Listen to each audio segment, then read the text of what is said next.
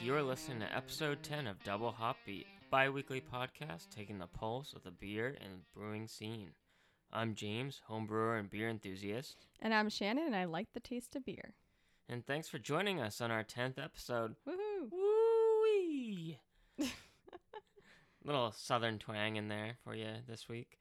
Uh, so this week, Shannon and I checked out a new brewery that we haven't been to yet in Boston called Democracy Brewing. How appropriate to be in Boston, talking democracy here.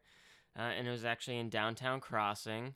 Uh, great location, right across from a bus stop, and like Good people s- watching. at good people watching, centrally located, um, easy to get to. Um, so here we go.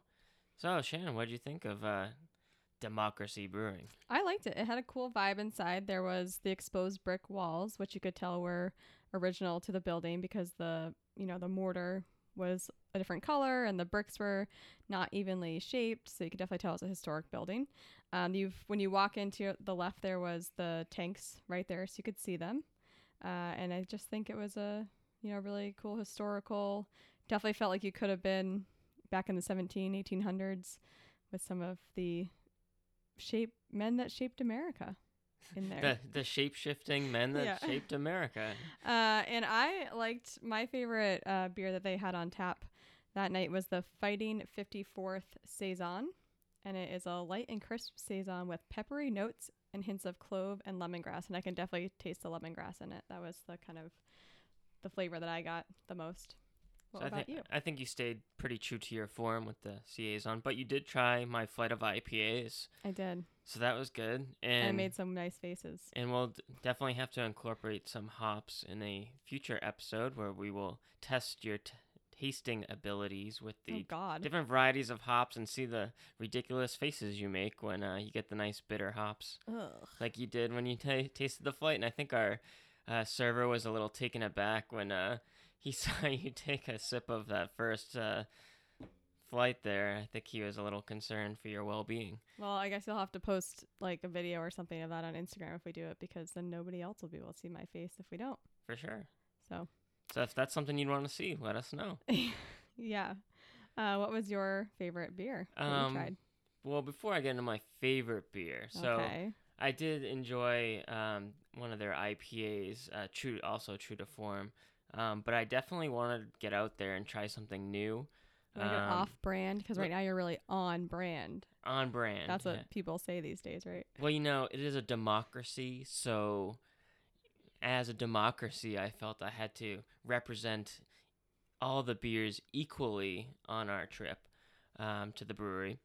Um, so I actually was intrigued um, by their beer called the Liberty Tree, and also their names are very clever. Um, also dealing with on theme or on on point. Uh, but the Liberty Tree was actually their Imperial Porter at a 10% ABV.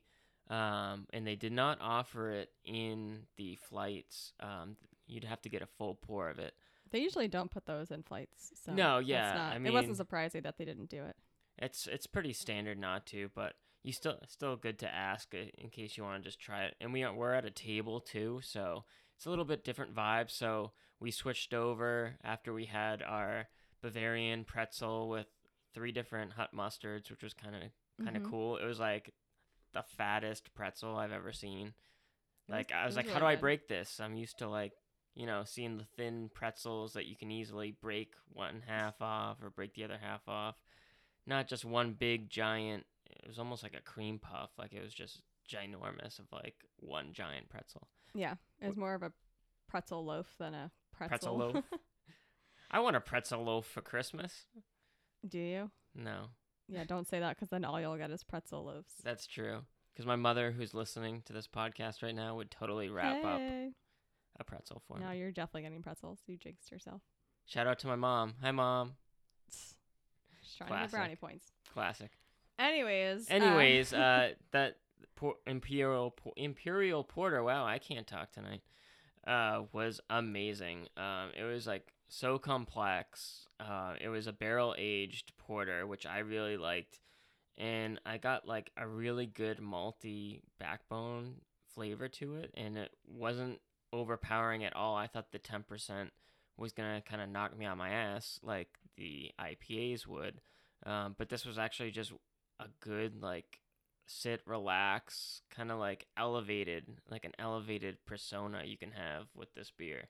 Like it just took me back to like like you were saying, like the atmosphere of the place of just old school Boston of just you know what cool vibes and just everyone's chill and you got the bear they had nice um cut in half wine barrels on the wall with the brick which is really cool um nice edison lights um, some chandeliers so it was very like old timey feel but with like a modern twist to it Yeah. so it wasn't just like that dated you know brewery that you know you're gonna go in and be like oh i don't know if and it's it's different than like the industrial, you know, feel when you go to a lot of the breweries in the suburbs. It's in the warehouse area of the town or city that you're in, so it's nice to get a little bit of re- refreshing scenery.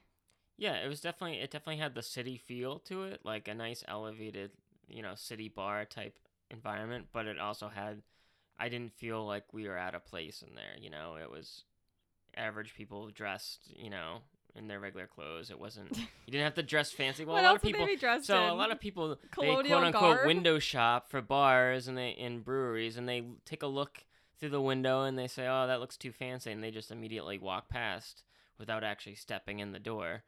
Um, so definitely don't do that. Go check it out. There's people that do that all, Okay. every day. They do it. Anyways, uh, so yeah, we had a great time, and uh, shout out to Steph behind the bar. Um, she was so knowledgeable about all the beers, and she did let us try the Liberty Tree um, to make sure that we it was something that we would enjoy. Um, so that's also a great tip. Um, just talk to the bartenders, like we said on our previous episode. If you're not sure if you want to try a new beer, let them kind of walk you through what they have, and they can tell you the flavor profiles and everything. And it's definitely something that you'd want to experience. And I definitely had that aha moment on on that trip because it was like trying something new that kind of ventured out of my comfort zone. But you know, you got you got to go for it, just like you with those IPAs. Truth. Respect, democracy. Okay, well, this week we are going to be discussing how to organize that mess of home brewing equipment and supplies because you may love to see it, but others may not, like me. I Well, You I like- design it the right way, then everyone will want to see it. It becomes a home brewery, right? We'll tell you all about it. And also, we've got some listener experiences, including some insight into an international craft beer scene that you may not be expecting. But first, James, you started a new brew this week. Tell us all about it. Yeah, so um, this was not my original recipe. Um, a listener wanted to order from Northern Brewer, which is a like kind of like a homebrew shop, but they do it online. So It's mail order. mail order. So if um, you don't happen to have your homebrew supply right, readily available um, to you, you can just go on their website and you they have a bunch of different recipe kits um, that you can choose from. Um, they have all grain, is which I brew, and they also do extract brewing, and you can also just get ingredients um, for whatever recipe you might design yourself. Um, so it came out of Minneapolis. So for us, that's a little bit of a hike um, from Boston. Um, but for those in the Minneapolis, Minnesota area, uh, they'd probably be a lot closer for you. So shipping uh, was about two weeks. Um, and I got my grains um, milled. So when you have your grains milled, it's important to do it as soon as possible for freshness. Um, you want your ingredients to be as fresh as possible. Um, but in the true spirit of the review, as the listener um, was going to get, they didn't have a grain mill at home. Um, so I I mean, decided. who, who really has a grain mill in their house? Yeah, true. Well, I guess a lot of homebrew shops, if you did have one nearby, you can always take the grains there, and most of most of them will be glad to let you just mill uh, your grains there. Um, but yeah, so it took about two weeks. I got the liquid yeast. Um, so usually, um, I think on their website too, they mentioned that during the summer months, it's not recommended to get the liquid yeast just because of the high temperature and unpredictability on shipping. Um, but I decided to go with the liquid yeast. Um, so we did have one liquid yeast that had activated on transport, and the bag was very exploded, and I could just tell from the smell that the yeast was no good. Um, I messaged the customer service, and they were quick to respond, so that's an excellent point for their customer service. And they sent out another replacement yeast. So um, that's for the second brew. So the first brew went fine. The grains um, were very finely milled, almost to like a flour consistency at some points, um, which would give you potential of having a stuck sparge. Um, so that's one that of the, mean? so a stuck sparge, um, you're basically trying to get all the sugars out of the grains.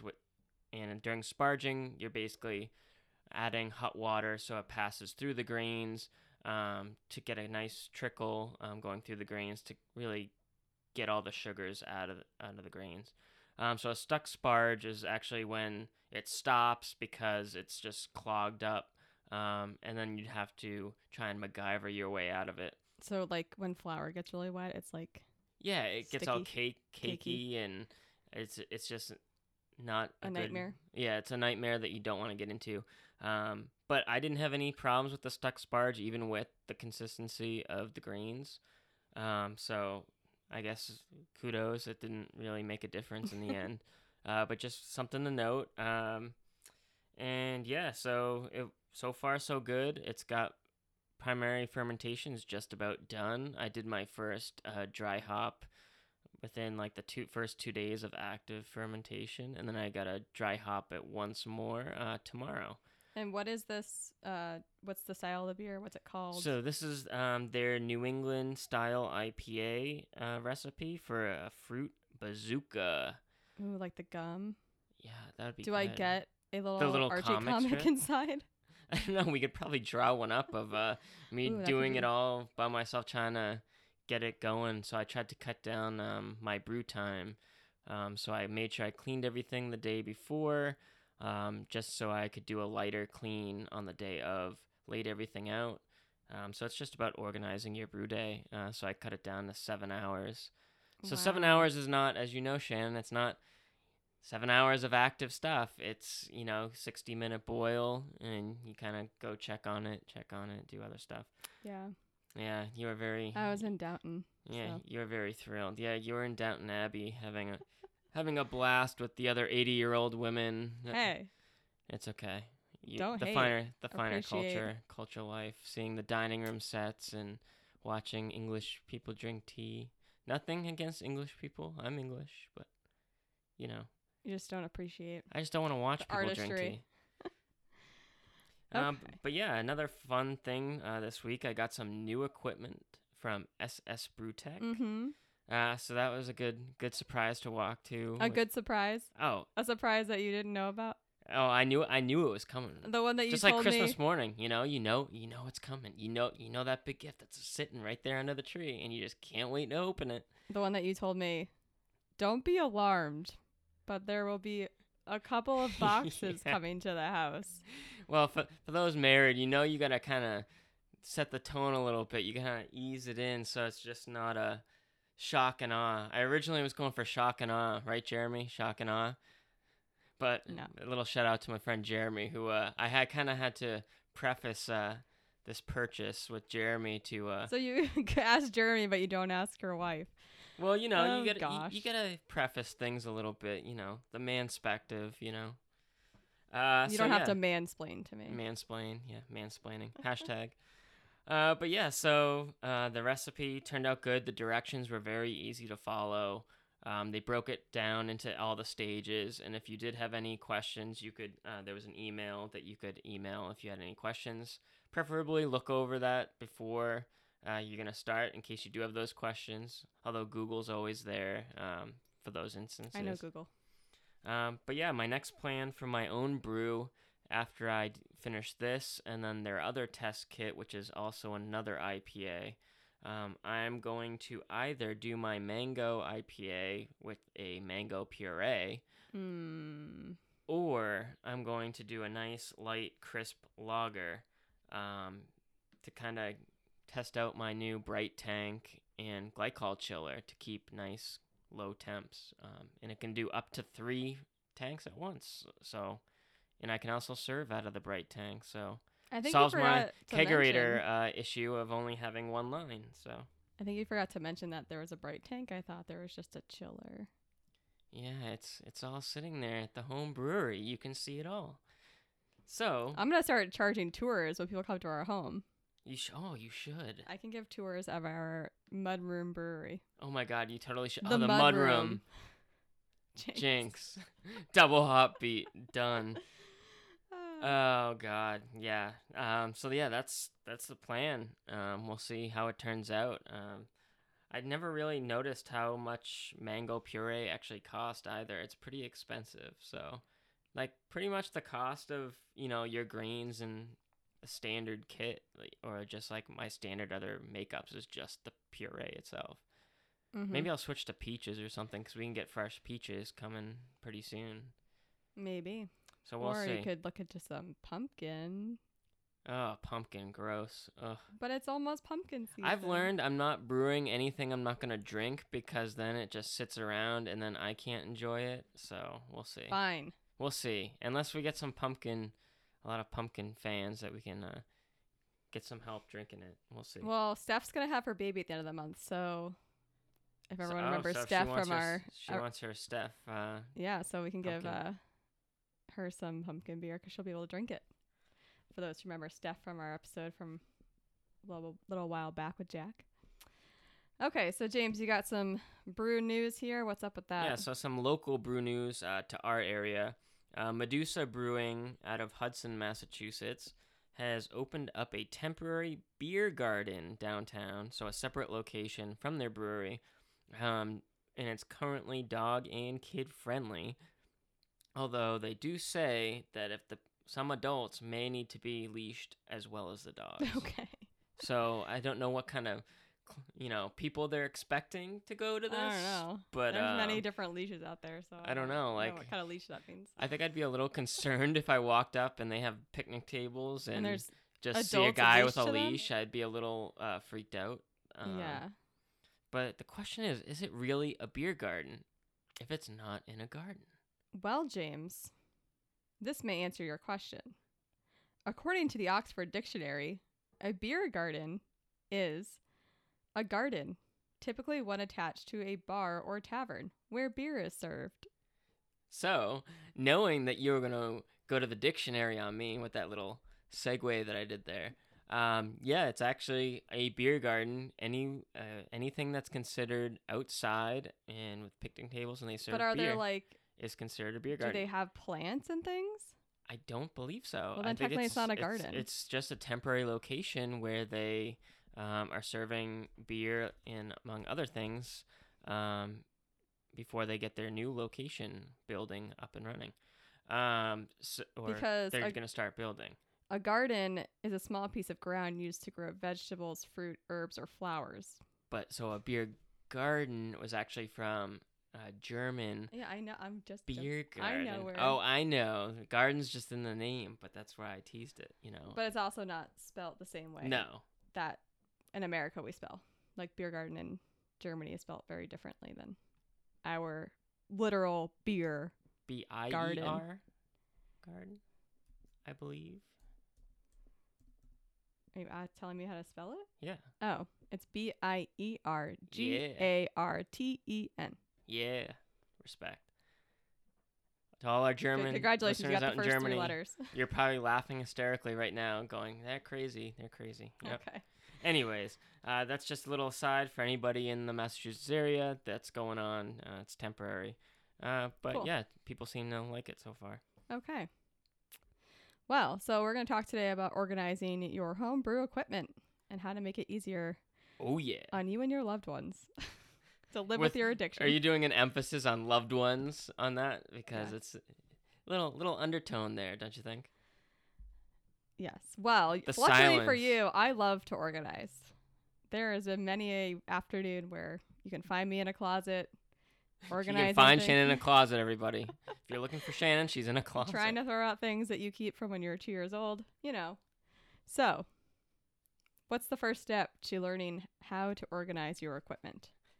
So, So I think number one is knowing, kind of putting together where you're thinking of having everything. No. Whether No, wrong. No. The first step is to figure out what you have and how much of it there is. Well, as the brewer, you already know what you got. You just don't. But you need to get it all you know what you have, and you know what you don't have that you need that you really need. But you need to get it all together. And then once you see it, you'll know exactly what you need for containers. Like if you've got a lot of like loose parts that you might want to put in a bin. It also helps you figure out how much storage space you're actually going to need. So you want to look at the largest pieces of your brewing equipment um, and just figure out, you know, how big those are. I personally would suggest measuring them to see like how tall, maybe the tallest piece of equipment you're going to want to put on a shelf or where to store it. You want to make sure you know how tall it is, wide it is. So it actually so like fits all your you like your your if you're just starting out and you have the plastic buckets that, like the Mhm. five gallon buckets that's a good thing to measure the height of those Yeah. um, or if you are a more experienced home brewer and or just you have more of the latest and greatest of fermenters of the stainless steel ones um, you can measure those to see kind of how big and just keep in mind the weight on those Mhm. um, so if you do decide to get any kind of storage cart or shelving, just make sure it can hold uh, the weight because beer Yep. does get extremely heavy, um, especially even just in a five gallon brew bucket. You're looking at just under like probably under a hundred pounds, but uh, you never know on those carts. Some are not very stable. Yeah. So while you've got all your equipment in one place, you can be neurotic like me and make an Ooh. inventory of all of your stuff. Oh my god, inventory! I know, Oh it's so exciting. God. So make a log of everything you have, how many of each. And I would also recommend putting maybe when you acquired it or purchased it so then you know how old it is. So why are you making a face at me? Mm, I don't know. I think I don't know about that. Well, what if something gets grungy? Then you can just throw it out. Well, that you don't, And you know then you don't have typically go. I wouldn't go by how long you've had something because you can have something that lasts forever. But it's more of like those disposable parts of like your gaskets, um, the basically like those kind of parts, or just check your valves to make on fermenters that are stainless steel. Just make sure they they aren't you know corroded to a point where you can't use them anymore. It's it's really function. Okay. Um, but Well, gaskets, I'll give it to you on that for like the gaskets and the seals and everything like that. Like you should probably try and replace those like once, Yeah, so if you know once or twice a year. if you got gaskets in January 2019 and now it's December 2019 and it's the same gaskets, maybe you should replace them. yeah, sure, sure, I'll give you that. Thank you. But uh, if it gets a little grungy, just toss it and get another one. Um, if you can't clean it, because there's nothing worse than having a gasket that ruins a whole batch of beer. Mhm. um, because th- those that bacteria can get in there, and you could clean your tank as thoroughly as possible and have a gasket that it's totally disgusting, and you don't notice it, and there you go, you got something growing in your sample port. So, Mhm.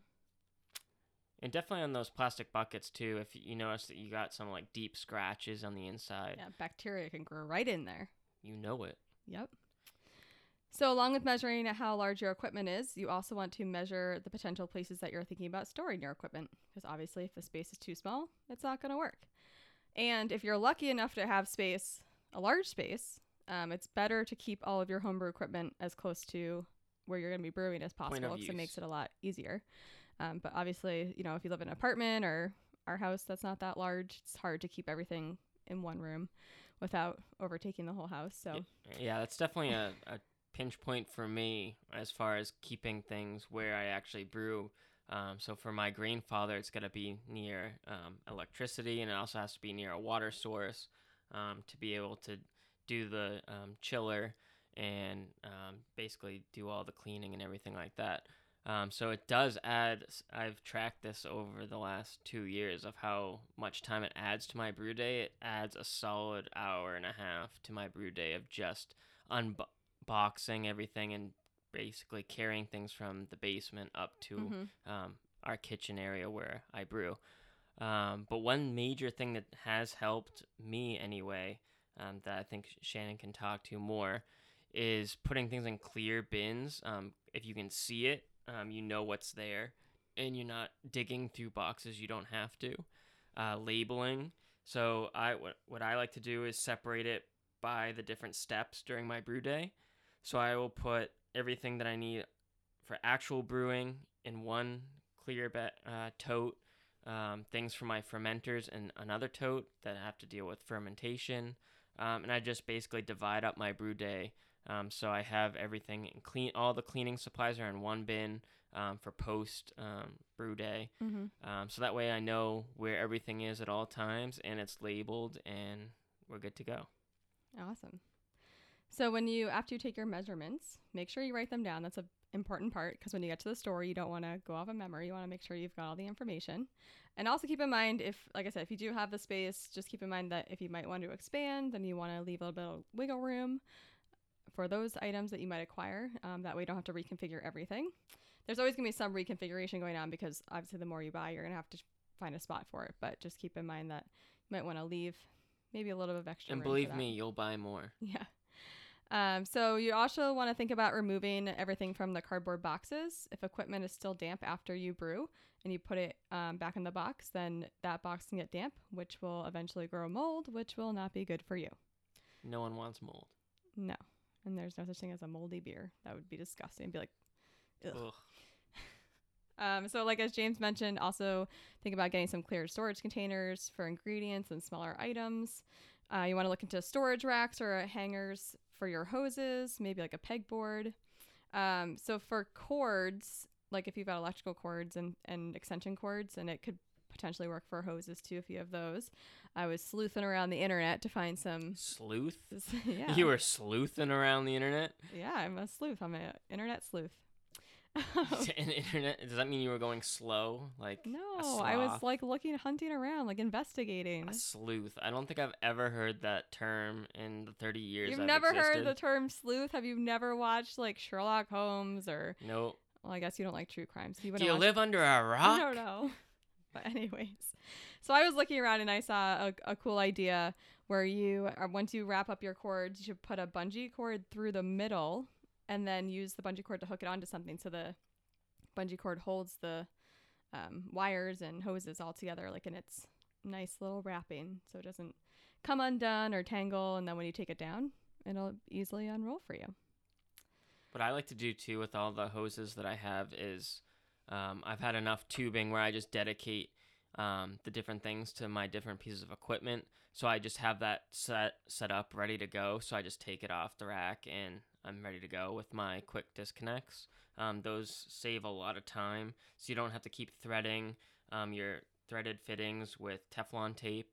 If you have um, some stainless steel equipment, um, you can just click it, click it in, and be good to go. It also makes it so easy, so you already have the lengths of tubing set that you know work for that piece of equipment, so you don't have to keep cutting uh, tubing every time, and then you end up wasting tubing. You can Um, even label it you know yeah, you could you could label it. get that label maker out Yeah. friends Put everything for the bright tank in one one spot, everything for you know your bucket in the other, and also for bottling. Um, make sure you keep your bottling wand and your wand.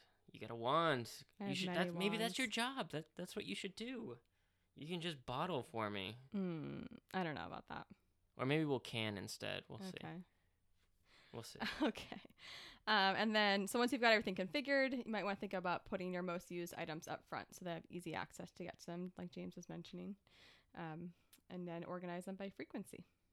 Yeah, definitely. So I also, so I found, obviously, you're gonna figure out what works best in your space and find some different ideas out there. But a couple of the ones that I saw was back to your bottling. Um, someone used a filing cabinet to store their bottles in because they are taller drawers, so you don't have to worry about the bottle being too tall, and they can tuck up nice and neat. You can put some padding on the inside, I guess, if you want, so they don't jingle around too much. But that was something cool I found. So like they put the bottles in there after they brewed in like caps. Or like if you were are recycling your bottles and just storing Oh, them for the next use, Yeah, you can that put them in a filing cabinet, and that's something you could easily put, you know, in a in an apartment. Um, that's something that can go in the corner. If you've got like a nice little home office, that can go in there, as well as those which we still have, and I feel like we should probably get rid of. Um, the drawer storages you can buy for college dorm rooms with like the oh yeah, those plastic the plastic drawers. Those um, can also be good for storing some of your your loose items. Yeah, and the bottles too. If they're conditioning them um, after they've brewed, that'd be a good. The file cabinet's a great idea because then it's not exposing the bottles to light. It's gonna be at room temp, and then if one expl- happens to Mhm. explode uh, because you over put too much sugar. It'll be contained in a drawer. It'd be contained in the file cabinet, or like someone tries to like steal things in your house and like, "Ooh, what goodies do they have in this file cabinet?" Exploding They, beer. they take the file cabinet home, they open it up, and it's just beer. I feel like I guess peop- that'd be a most people think that's better than files. Yeah. Yeah. I didn't get your social security number, but I got your beer. I got your beer. What up? I know your secret recipe. Oh, Give me ten thousand dollars, or you'll never see this beer again. the beer's held hostage. What are we going to do? Okay.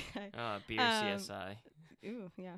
There'd be a trace of like the sugar going out the door, so we, they'd fi- end up finding the guy at the very last second. Yep.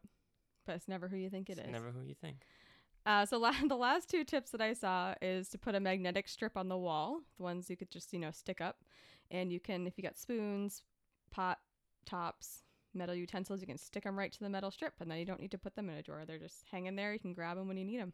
I wonder if the uh, I know they have like magnetic paint. I wonder if that would Oh. work too. Uh, well, usually magnetic paint you have to have a magnet on the other side. It's like oh, true. it's like the yeah, it has paint to, is the to magnetize it. so- fridge. yeah, okay. and then you gotta have a magnet to stick to the fridge. So, All right. So but good guess, idea. I guess that wouldn't work. Yeah. so. And then lastly, I saw I liked this one is get a uh, one of those cleaning supply caddies or a shower caddy that you can buy at like Bed Bath and Beyond. Uh, you make that into your storage for your cleaning supplies. So you can just tote it around. Put your. every home brewer goes to Bed Bath and Beyond. I mean, you never know. It's like your tool belt for brewing. You just carry around your little caddy with your cleaning nice, supplies. the sweet old ladies at the register going, "Oh, are you going back to college, sweetie, with your shower caddy?" Actually, it's for my beer. Oh, oh, okay. Uh, What that's just that's just that? like the voice of like someone who I think would work at Bed Bath and Beyond, but I guess that's probably Okay, not no true. offense to anybody that does work at Bed Bath and Beyond. I don't know. We'll see. Okay. Um, but I thought that was a cool idea. So it's important to remember that not everyone's organizational techniques are the same. These are just some tips and tricks to get you started if you want to get it out of everyone's way. Um, you can get creative with it, especially if you have a smaller space for storage. So just, you know, work with what you got. It's true. And what you don't got, you can always get. So And yeah. there you go. Or or someone. MacGyver it, MacGyver it, and make something your own. Truth.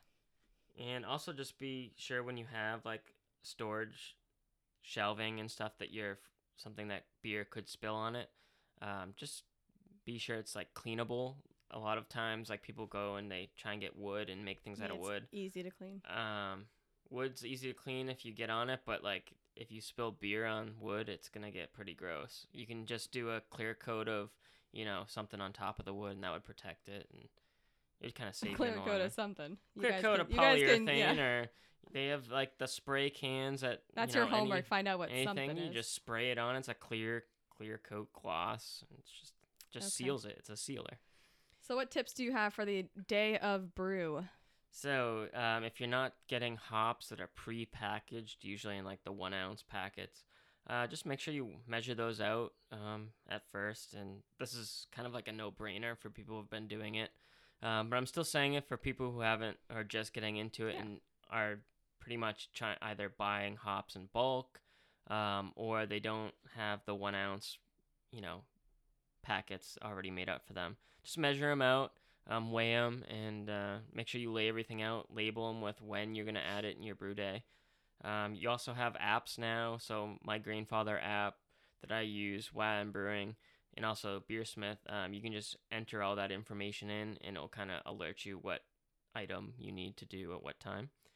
Uh, your fermenter and cleaning supplies. So like a lot of times when you're waiting for the water to reach boiling or um, during boiling or when you're mashing um, there's a lot of time where you can make use of that time instead of just sitting around and doing nothing. Uh, but you could also crack open a nice craft beer while you're doing that. Highly encouraged. Um, but I wouldn't recommend necessarily having too many your first brew because uh, there's going to be points where you're going to go, oh crap, oh crap, oh what am I supposed to do? And you want to be able to uh, make sure you can react fast enough. Mm-hmm. Um, all your faculties in place. so yeah, maybe have a brewing buddy with you, and just in case, uh, so you have backup. Uh, but yeah, for your fermenter and cleaning supplies, you can lay those out and actually like get ahead of yourself and make sure you s- sanitize uh, your fermenter if you haven't already, um, while it's boiling or you know even before that. That way, it's all set, ready to go, right near your point of use, as Shannon mentioned earlier. Uh, make sure your hoses and ingredients are all set. Uh, make sure you sanitize your hoses um, as well if it's going to be used during the brewing process after boiling. So essentially, like everyone when they first start brewing, they kind of you want to be cleaning everything and be very very careful. Meticulous. Um, but in reality, you're good to go until the point of after you, you're brewing your wort um, and you reach boiling. After that point, everything's um, sterilized um, from the boiling. Um, that that's the point where you have to make sure that everything from that point forward is going to be as sterile as possible, as clean as possible. Um, and don't lose track of time. That's a very easy thing to do um, if you do have the luxury of having multiple people helping you or enjoying the brewing experience with you. Um, it's very easy to lose track of time or you're jamming out to your favorite song. Um, and a lot of times, like I recommend getting the apps because they do help you, and everyone these days has a smartphone. Um, just make sure you put those times in, and it'll set an alarm off on your on your phone. Make sure your volume's on. Um, I have had a brewing experience where I had my phone on silent. Um, I was watching TV while um, I was waiting for the water to boil, and the timer went off, and I didn't hear it, and uh, we had a little bit of water situation. Uh, Getting lazy. yeah, so there you go. So that was like my second time brewing. Whatever. But anyways, uh, we have some listener brewery stories uh, that people have been sending in, um, and we're gonna get to them this episode. Yeah. So we have the first one comes from Eric, who's an avid adventurer, and he shared some craft beer experiences from his travels. So not somewhere that you would expect a craft beer experience to come from, and I hope that I pronounce this right because I practice. Uh, Bishkek, Kyrgyzstan, which is uh, Kyrgyzstan is next to Kazakhstan and Uzbekistan. So and Kyr- Bishkek is the capital.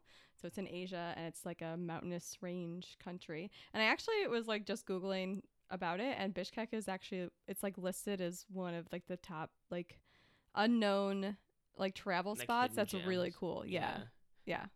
I think a lot of people are just kind of nervous cuz it's, you know, when you start talking about in the Middle East, people get you know, politics and all those things, but it looked like a really cool place and it was actually had a lot of lush greenery, which I feel like you wouldn't really necessarily think of, but Yeah, like Eric took some like great pictures too, and um, he's really like an amazing traveler. Like I'm so jealous that he's able to, you know, travel to all these remote spots and just like, like it takes like gut, like literally guts to do this kind of like Yeah. adventuring that he does. Like literally, like you need to be able to stomach like whatever food, like local foods, like tensions. like just sleeping wherever like you lay like kind of like just like a very rough and rugged like like a true adventurer which like i completely respect that and for craft beer like people started out in craft beer just experimenting and like going against the norm and like trends of like just you know doing your mundane routines and you know you're used to going through monday through friday you know going to your stores to get whatever you need to eat and Eric's really like experienced kind of like what craft beer was like when it first started. Before everyone was kind of mimicking each Yeah. other with the IPAs and you know what's rated on this app versus this app. Um, and he actually heard a lot about the emergence of craft beer um, and gaining momentum in the area, which I thought was really cool feedback to get from him. That Mhm. like even in these remote areas or even like places that we would associate being remote when they're not really that remote, it's just we're kind of in our United States bubble. Um, that you know craft beer is even making like a difference there, which is kind of crazy to me. yeah, and I think when you, you know, a lot of people when they think about beer internationally, it goes immediately to, you know, Germany, Or uh, Austria, Austria, like just places that are in Europe. Yeah. Um, so you don't necessarily think about places in Asia. So I think it's really cool that he went to Kyrgyzstan and got to experience some of their local craft uh, beer scene. So the first full craft beer bar opened in July. So he test he checked that out and was able to enjoy two beers while there. Um, the Fox Fox, Fox Hops. Hops Sessions IPA. I almost swore for a minute. Um, and he did send us some photos, which are really cool to see. Um, and the craft bar has draft beers, hookah, and a kitchen. So a lot of variety to choose from there. Yeah, and the place like one of the pictures he had it had like a nice display case of just like bottles. Like it was such a cool display of like bottles that I was like zooming in on the picture trying to like read every single bottle in the case. Uh, I got probably through the second row, and then after that, I couldn't make out even Yeah. what kind of beer it was. Um, Be cool to see what if they had any bottles from over here. yeah, that that would be pretty cool. Uh, we'll maybe have to ask Eric if they had any. I, d- I doubt it though, but that'd be a long ways for it to travel. Probably Yeah. wouldn't taste that good. Um, but they had uh, what surprised me the most was they had a good amount of styles. Mm-hmm. Um, they didn't just have so like I'd associate kind of like the Middle East and like Asia have having more of like lagers and light lagers and pilsners and kind of like more traditional um, styles, but they had everything. They had American pale ales, they had a brown ale, an IPA, a stout. Um, and so I, I was trying to read some of the reviews of the place just to see if like they have a similar thing where people just go off reviews. And someone had commented on on that place of, well, they have one beer of everything, so they're not masters at anything. I'm like, well, that's not true. Like Yeah. in a way, like it's a lot harder to have something that everybody can enjoy than just having all IPAs. And I looked at the person's profile and it was just all IPAs. He like reviews IPAs or something like that. So I was like, go, we'll go figure. He should you know? broaden his palate. Yeah, go figure. Um, Alright. but yeah, so it was thanks Eric for sending that in, and we'll see if we can get some of those pictures for our Instagram to share, and we'll make sure Eric, uh, you're okay with that. If not, then uh, you can just go. You by can just ignore it. You can just ignore it. Yeah. Um, and thanks for giving us a idea for a potential episode in the future about maybe exploring international beers in in other countries. So thanks for that, Eric. James, do you have another listener story for us? Yes, so I do. So this one is from our listener, listener Sierra, and I'm gonna do it kind of like I'm like a novelist, and I'm reading you a story. You since I, mean like since you're I gonna don't narrate an ebook? I'm gonna narrate the ebook. All right, so this is Sierra's ebook, uh, Brewery Experience. Okay. Chime in the music, please. Sierra and Andy's experience at Flying Machine Brewing in Wilmington, North Carolina. Okay, now it sounds like you're giving a history tour.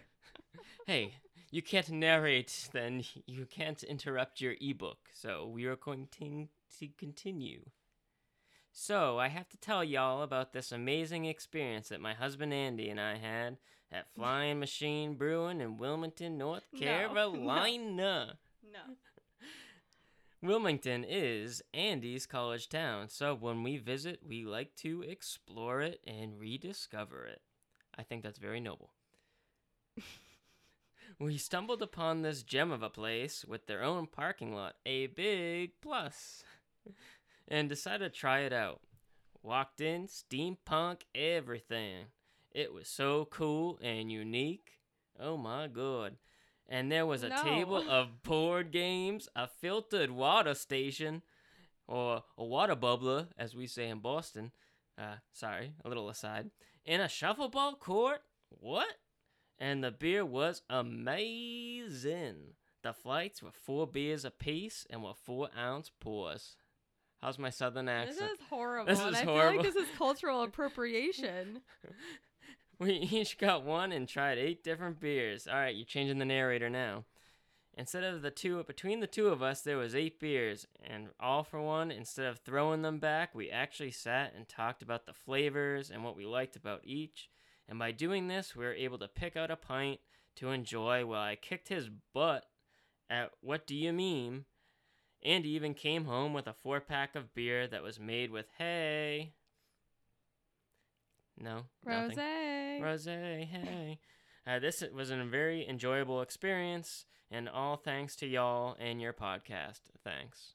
So, Thanks, Sierra, I'm terribly sorry for my don't know what horrible accent. I was trying to make it uh, that was. interesting here. Uh, but yeah, maybe Shannon could have done a better job. What's your southern accent? I'm not. I'm not doing that. no. No. Well, you could Y'all do a Boston accent and go, "You want to park the car in the parking lot? Park the car and have it. Yeah. Go to the packy." No. No. Go Red Y'all- Sox. y'all are not gonna. Boston. No. No, you're not from Boston. Anyways. Uh, so yeah. Well, yeah, thanks, Sierra. Yeah. So th- Please thank- don't stop th- listening to us because of that Yeah. atrocious reading. Thank, thanks for that. Well, maybe we'll have her on the show so uh, I can kind of make I don't amends think she's gonna want to come on We'll the show see, after we'll that. See. We'll see. Uh, short-lived. We'll oh see. Oh gosh. Okay. Well, on that note, thank you everyone for listening to this episode of Double Hotbeat. Um, you can find out more about us on Facebook. You can follow us on Instagram at Double Hotbeat Podcast. You can go to our website, which is also Double Hotbeat Podcast.